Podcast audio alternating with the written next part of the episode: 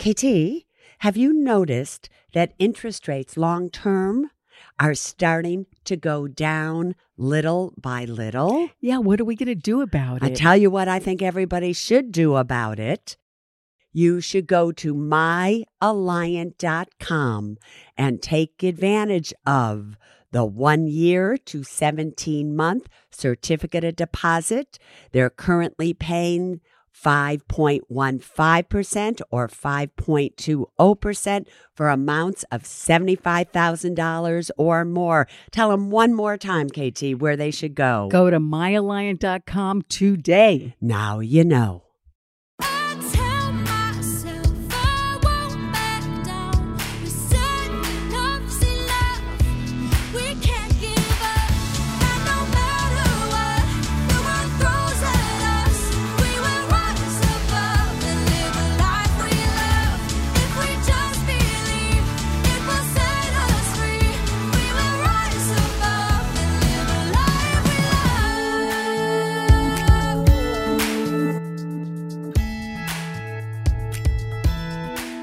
Hey, everybody.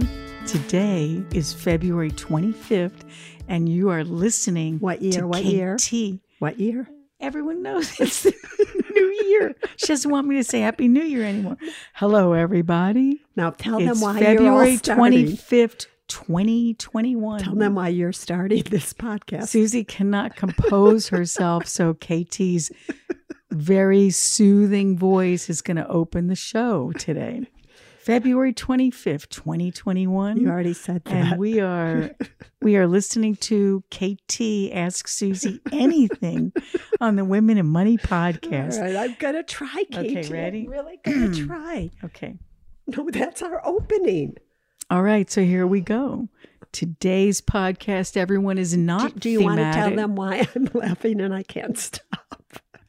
because we're naked? We're not naked. I just said that's make But I did say to KT this She's this morning. morning. She said, "Why don't we do the podcast naked?" I said, "Why?" I said, "We can't do that. I have to get dressed like I'm going to work." And she said, "I know I can ask you questions like that's a nice outfit," and and then I would answer, "Does it make me look slimmer?" Anyway, come on, I we're wanted to- wasting All right, everyone's but time. Wait, the reason I wanted to do that is because when I did the TV show, I always wanted to do one segment called "The Bare Naked Truth About Money," and I would just No have one would a ever let her do it. with nothing under it, but they wouldn't let me do it. So I thought, why not on the pod? What are you doing? Little fly. No one would ever let her do that. So here we are. All right, start this off. Today's podcast is not thematic at all. It's a rapid fire. I have lots and lots and lots of questions. I tried to pick fairly short ones so that Suze could get to all of you and give you answers. And whatever she doesn't get to, I'm happy to answer a little later after the show. So here we go. Hi, Suze. I read an article of yours that stated if you get a federal tax refund, you are wasting money. How can I make this happen? I've always gotten a tax refund. This is from Kelly. Here's the truth, Kelly. This was more important years ago when interest rates were really a whole lot higher. And you, by getting a tax refund, were essentially lending the government your tax refund money interest free. Now that interest rates are so low, truthfully, it doesn't matter. All right, but if you wanted to change that, all you would have to do is raise your exemptions. All right. So this is from Joyce. Hey, Suze and KT. My son persuaded me to sign up with NerdWallet. I get updates of my credit score on a regular basis. Should I still pull my credit report annually? Yes. The truth is, I still want you to pull your credit report, and you can do so for free by simply going to annualcreditreport.com. And the reason that I want you to do that is just it's always good to see has anybody else opened up a credit card in your name? What else is going on that might not currently reflect in your credit score? So it's always good just to check that. And it doesn't ding them at all when No. you check your own. No. Okay. So next one is from Nicole. My three year car lease is ending in a few months, and the buyout option is $23,000. It's a 2018 Ford Edge with extremely low mileage since I don't drive much. It only has 11,000 miles. I'm thinking of buying it out. Is this ideal? And if so, should I pay it off immediately or finance for two to three years? I would number one, if you had the money to pay it off, and you still, in addition to paying it off, have at least an eight to 12 month emergency fund. You have no other credit card debt or debt whatsoever, obviously, besides a mortgage. I would pay it off. Is it a good idea? If you love the car, you know the car, you know what's good with it, what's bad with it. I have to tell you, I would do that if I were you, and oh. it's done at a good price. One other thing, very quickly even though I know there's a buyout on it, why not offer them less? In my younger years, Oh, years, that's great. I Well, didn't know my- you can do that. in my younger years, KT, when I did lease a car and there was a buyout on it, I offered them a whole lot less than the buyout and they took it. So it doesn't hurt you to try. Okay, this is from Kim. My company's 401k plan has been terminated because the company was purchased by another. I need to move the funds very soon. I'm 54 and a half. I'm not sure if I should roll it over to the new company's 401k or roll it into a mutual fund that would charge me 2.5% upfront or roll it into an IRA that charges 1% per year. Can you tell me what you would do? None of them. Are you kidding me? Why would you do any of that? That is all ridiculous. Today, when you could absolutely roll it into an IRA at a discount brokerage firm and invest it in no load mutual funds or exchange traded funds where there isn't a commission to buy them, you could do whatever you wanted with it and not have to pay essentially anything almost, maybe a quarter of a percent, maybe even less than that to have your money managed that's within the ETF. No, I wouldn't do any of those. This is from Marcia. Hi, Suze. Here's my question. We own two homes. Neither are paid off. One is being used as a rental property. It's a town home in a desirable location. However, we have debt. We don't want to sell it because we know one day it will generate income. Right now, it's paying for itself through rent. Would you sell it to pay off the debt or keep it for future income? Marcia, it depends what kind of debt you have. But you said to me you don't want to sell it. You want to keep it for future income. And will that future income, will that generate more income for you than if you did anything else with that money? And given now that interest rates are so low, and again, I think shortly you're going to see the market start to decline. If I were you, I would just keep that house at this point in time. Okay, Suze, this is from a man. We love man questions. He writes As a man, I also listen to your Women and Money podcast. I'm a retired New York City firefighter. KT loves firemen, by the She way. I always have. I'm a retired New York City firefighter. My wife is retiring from nursing. I took a 50% pension option. Should my wife take a 100% option? I don't think it's the best option in our case. Her pension is a lot smaller than mine, and I think she should take single annuity option, especially since she took an early retirement package. I don't need her pension and she will get half of mine. Please, what are your thoughts on taking this? Do you have an answer to that, KT? Do you even know what they're talking about there? No, I think that first of all, he took a 50%. No, wait. You either know it or you don't. Do you not know what they're talking about? No. All right. So then, why? No, this you answer the question. I'm question. going to answer it. Wait, I ask the question, you answer the question. Sometimes, sometimes you like to answer the Sometimes I know the answer. Most of the time, you don't. What was this person's name? Um, Tommy. I think it's Tommy. All right, Tommy, listen to me. All right. And for everybody else listening, what is Tommy actually asking me? Normally, if you are retiring from a company that offers you a pension, which means after you quit, they send you a check every single month. There are different options you can take. A 100% joint and survivor option means you get, let's just say, $1,000 a month, and upon your death, your spouse gets $1,000 a month.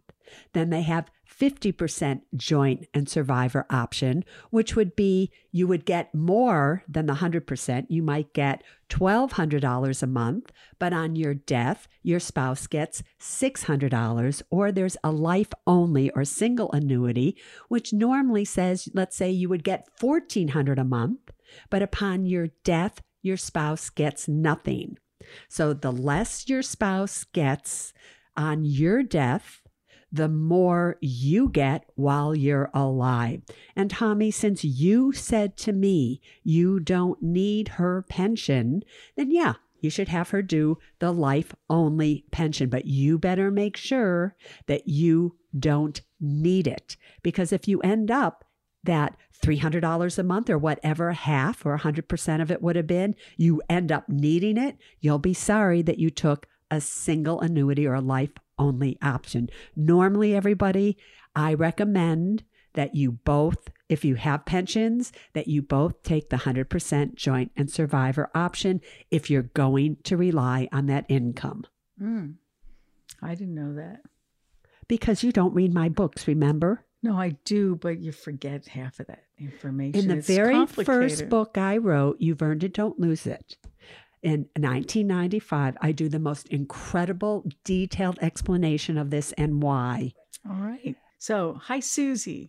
I contacted you once before with a question about personal finances, and I appreciated your answer. So, I, I picked this one. Usually, I don't do two of, the same person, but Jessica has an interesting point that happened to her over time. So, she's working on paying off her debt. She's building up her emergency fund with the Alliant Credit Union, which I'm proud about.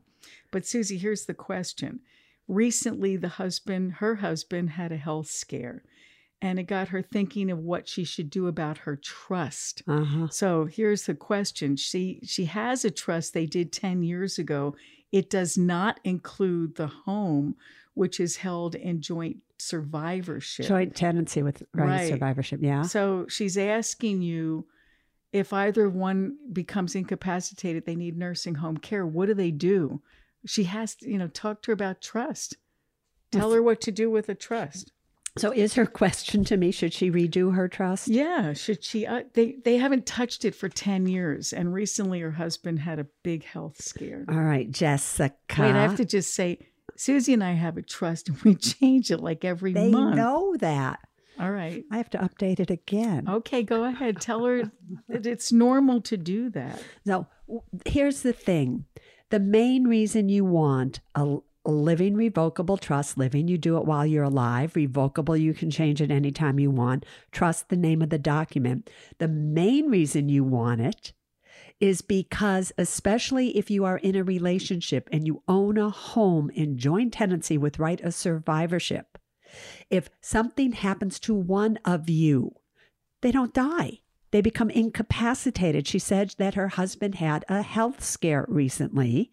Then the problem is if you needed to sell that home and one of you is incapacitated, it takes both of you to sign the deed to sell the home, and the one that's incapacitated cannot sign it. Now you have to go to probate court, get a conservatorship for your spouse.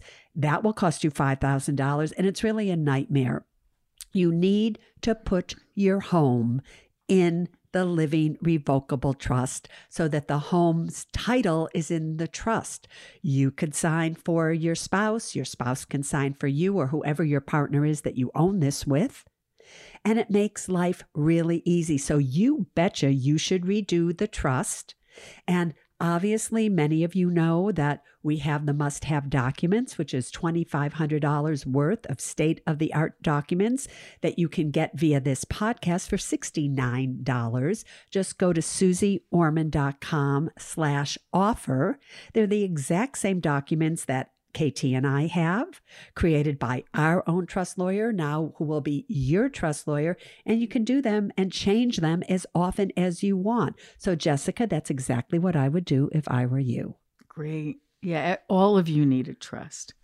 Okay, so Suze, this one's this is an interesting question. And it's a sensitive one. This is from Robert. He said, My partner and his brother are inheriting a significant amount of land. Worth hundreds of thousands. I think the brother is bullying him into making a financially dis- dangerous decision. My partner is not business minded, and despite my worries that his brother will lose their entire inheritance trying to start a development business on the land that they inherited with no experience, my partner starting to buy into the idea that his brother could turn this into millions. So the question is can you talk sense into him? Or Robert's asking you, Suze, is he wrong for getting involved? So is Robert wrong for getting involved in his partner's business? Yeah. And protecting his partner's and the partner's brother's business decisions. Well, here's the thing. You started this. I just have to hand me this piece of paper for a second, KT. Do you know? Oh, I know why you chose this question because the subject matter is financial abuse in progress. Hmm. That's why you chose it, right? I- it is, but I didn't want to necessarily call that title. There's nothing wrong with calling it that if that's what Robert named it. All And he also signs it called a concerned partner. Yeah, he's worried. Here's the thing is that development is not always easy. Development takes a lot of knowledge, it takes money. It's not that did the partner, did your partner and his brother inherit land?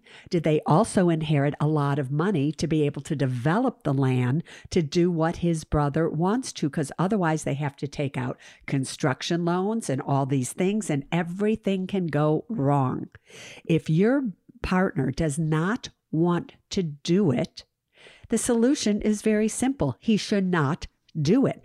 50% of something is better than 100% of nothing, number one. Number two, if your partner's brother believes in this so much, your partner's brother should simply buy your partner out, and that's that. Actually, I would not be doing it because nobody should ever be talked into doing anything ever when it comes to money. I think that's perfect advice. I would have said exactly the same thing. Let the brother buy out the the other brother. All right, go on. All right. So I'm so happy she We're- thinks we're- I'm doing have- good advice. I have five more questions. We're going to get there. So this is from a longtime fan. Short question. Ready for this one? I have to throw these in, everybody. Do you think Bitwise 10 crypto index fund is a good investment? Versus, It said, and it's, that's it. yeah, I've Who's been it from? listening.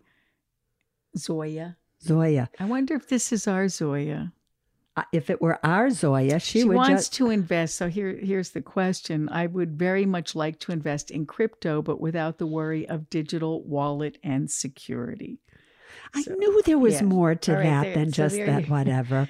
Everyone has to be careful. Tell them to be careful of this. Well, the reason that she's telling you that you all should be careful is because last week, KT, when Bitcoin was about 58,000, what did I actually do? Sell it. She I sold, sold. and I was so proud of her. So the first thing I did, as I told you last week, is I did sell that one stock um, that I had been playing Bitcoin through MicroStrategies, and essentially right after I sold it, it went down from a thousand to almost six hundred something.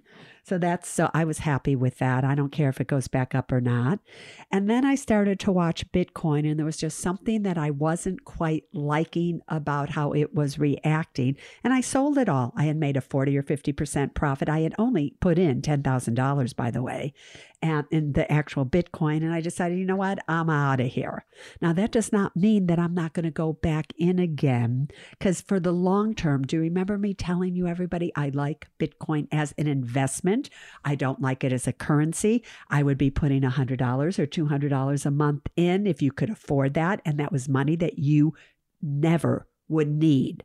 Other than that, I would stay away from Bitcoin. So, to answer this question, Zoya, I would do it the way that I do do it. If I were you, I would do it through PayPal. You don't need a wallet. You don't need anything. All you do is you sign up and get an account at PayPal. And, you know, you can do it from your credit card. You can do it from anything that you want, as long as you pay it off in full. And you just buy Bitcoin through PayPal. The commissions are not that big of a deal. I would do that versus buying an index fund. That's just how I would do it because that is how I do it. There you go. Another Bitcoin advice. Will you be upset when I buy back into Bitcoin? No, just don't tell me. okay, ready? This is from Lori. So I re- this is a good one. I picked this because I had the same question. Lori, you you're not alone here. This is about credit unions, and for those of you that have never been a member of a credit union, that's how they work membership. So this is the question from Lori. Suze, I recently tried to sign up for the Ultimate Savings Opportunity with Alliant Credit Union. I have a question about the application process. After I entered my contact information to begin the process, the next screen shows a box that's required to check to join Support Foster Care to Success Yep. in order to become a member of Alliant. What is this and why is it required? And then she said, I'm anxiously awaiting the response because the the deadline for this offer is at the end of March. So let's remind everyone again Yeah. to take advantage of this. It makes me so sad that this offer is going away because it really Yeah. is so extraordinary. You hear it at the beginning of the podcast where I tell you all about it. But essentially, you deposit at least $100 a month for 12 consecutive months. At the end of that time, Alliant will give you, which is the credit union, one of the largest online credit unions in the United States, best rated by almost everybody, $100. That's over a 16% return on your money. You would need $18,000 today in an account to earn $100 of interest. However, it is a credit union. And as KT just said, to be involved with a credit union, you need to be a member of that credit union.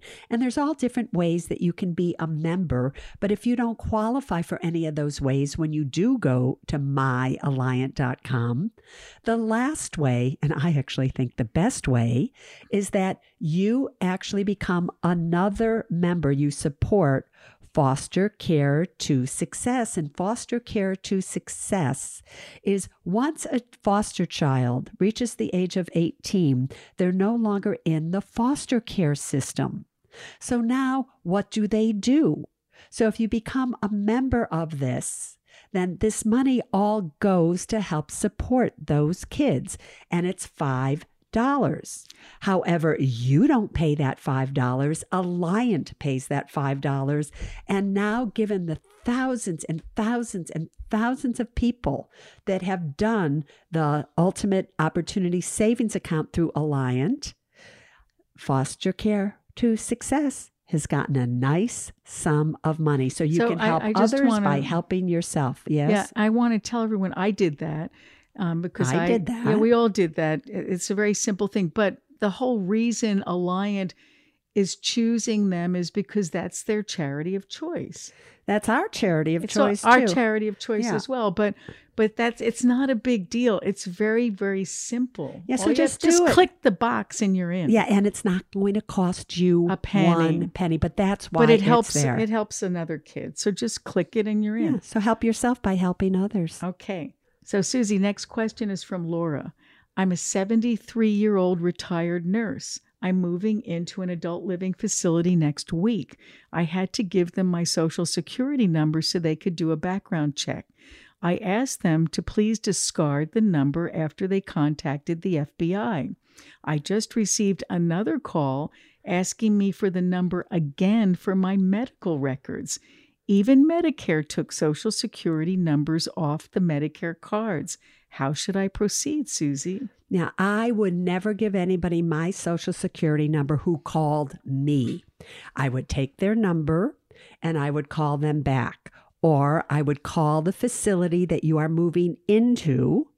Since you already gave them your social security number and give it to them again and ask, in fact, was it was it them who called you for that information? I would not just give it to anybody who called me. No way. Next, KT. Okay, this is from Paul Francis. I just read your article where you suggested folks in their 50s should contribute to a Roth IRA. I'm 56, my husband's 57. We'll probably work till we're 65. My husband is currently contributing the max to his 401k, and I was thinking putting my paycheck into a 401k to reduce our overall taxable income. Now I'm torn between the 401k and the Roth IRA, which I already have an account. Please right. help us make the best decision. Yeah, first of all, here's the answer. Do you, Paul, have a Roth 401k where you work that matches your contribution? Because the way that you would do this in order is a Roth 401k at work that matches your contribution. If they don't offer a Roth 401k at work that matches your contribution, do they offer a traditional 401k at work that matches your contribution? If they do, then you would contribute to that up to the point of the match. After the match, you would put all your money into a Roth IRA. If they offer a 401k, even a Roth 401k that does not match your contribution, you are far better off funding a Roth IRA than anything at work. I would forget about reducing your taxable liability now. I've said this for years and I would do a Roth hands down. I don't care about the taxes that you pay now. I care about what are you going to have in your retirement account years from now that you can access absolutely tax free. All right. My last question. Oh, and then I get to ask you a Quizzie. the last question is a strange one, but I kind of I felt his I felt it's really sincere, everybody. So this is an, an odd question, but I want Suze to answer it. This is from Tony. And this is and it's a man uh, and I feel a little sorry for him. I listened to your Valentine's Day podcast and was startled when you said money does not dwell in filth and to clean up your house for your money. you ready? yeah. So, Tony is a 63 year old man. He's recently divorced, living on his own for the first time. Hmm. Because of the pandemic, he says, I've been working from home in the mountains. It's been a snowy winter. I rarely leave the house. Being a bachelor for the first time in my life, I've kind of let things go a bit. Suze, when I read this, I'm thinking, what a mess he must have made. No. So I'm sure Tony made, made a big mess. I never made a connection between having a clean house and being abundant. I took your advice and began to clean my house. I found a box of old coins and I've been making a tidy profit selling them in and other things I've Can I just tell you one thing before you finish? Yeah. I'll never forget doing an Oprah show. And we did this, and there was a woman, and she went through her closet and found so many gold coins from her father that I can't mm. even tell you what they're worth. But it's amazing how much money you might have in those closets of yours. Anyway, go on. Yeah, so so listen to this is the question though. Ready? I have two urns with ashes of two spouses that have predeceased me Two as spouses? two. As and he's recently divorced. So this is like, you know, Tony, Yeah. get ready. So then he also has the ashes of his beloved pet in a wooden chest at the foot of his bed. I would like to know your opinion as to what I should do with them. I do feel on some level having them is affecting my energy and thus my financial state. So, Suze, do you have an opinion on this? And then he said, I know this is an unusual question, but I'm not the only person facing this. You know what? I think Tony's true. It's true. It's true. There's others like you out there that make a mess, Tony. Yeah, so you know, Tony, it's KT and I had to do this as well with her mother and her father's ashes, as well as my mother's ashes. It's like, what do you do with them? And both of us have little tiny gold boxes, little ones, Little brass hearts, Hearts. and boxes. Yeah, brass hearts. Yeah, they're hearts. that that we have a little bit of their ash in. I mean, I'm telling you, like an inch by an inch, tiny. That we just keep on little special places. And the rest, what we did was that we went out into the ocean and we let the ashes go and we watched them spiral down. It was really one of the more beautiful, Beautiful. releases ever. So find a really sacred place that would honor them and release them. And then I think you will absolutely feel better. All right, KT, you got through all those. How was that? That was great. That was we did. Yeah, we got. That's a lot of questions.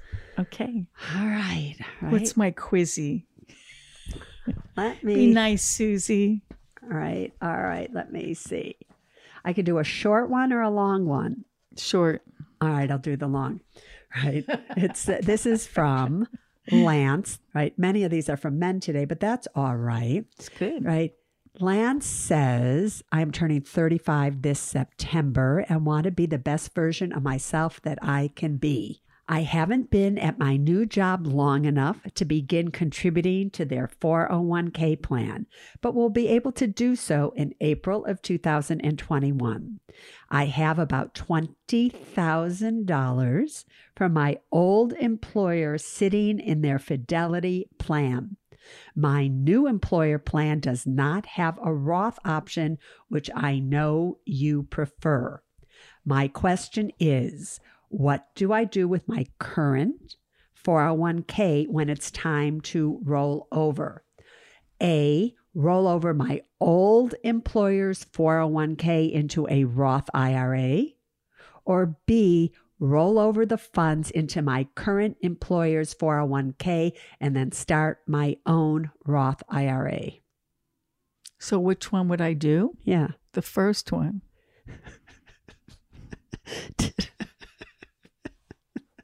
Ding. Wait, why are you laughing? KT, did we not discuss earlier in this podcast how you cannot go from a traditional 401k into a Roth because it would be totally taxable? The answer to this question, everybody, is all of you have really got to get this. And KT is not unusual because so many of you are writing in and saying, you took your traditional IRA and put it into a Roth. You put your 401k into a Roth. Anytime you convert or roll over money that is in a pre tax retirement account into a Roth, you are going to owe ordinary income taxes on this. So the answer to this is neither. I would not roll over my employer's 401k into See, a Roth. That was a trick question. The answer isn't A or B or one or two. It's neither one. but you said A. because you said which one, KT? yeah, which one? KT, don't try to save this for yourself. I should have said I don't know. That's right. But you See, should know. everybody, don't guess. If you don't know, you don't know, and tell them you don't know. Also, I would not be rolling over the funds into my. Now, this is why I chose this as a Quizzie. All right, KT. When you roll over the funds into your current employer's 401k, that would be fine. But then you're limited to the investments that are in your employer's 401k. So, normally, I would tell you to absolutely do an IRA rollover with this and convert it little by little to a Roth IRA. You can still have a Roth IRA on your own Lance. You can do both. But if you think in the long run you're going to make too much money to qualify for a Roth IRA income wise, then roll it to your employer's 401k. It will make your life a whole lot easier. All right, KT, you brought us in. Take us out, girlfriend. So remember, next next week, no more Quizzies for KT. But remember, everybody, There's only one thing that matters when it comes to your money, and it is this people first, and money. then things, and no Quizzie. And you laugh as much as you possibly can Stay safe, everybody. and stay safe. Bye. Bye.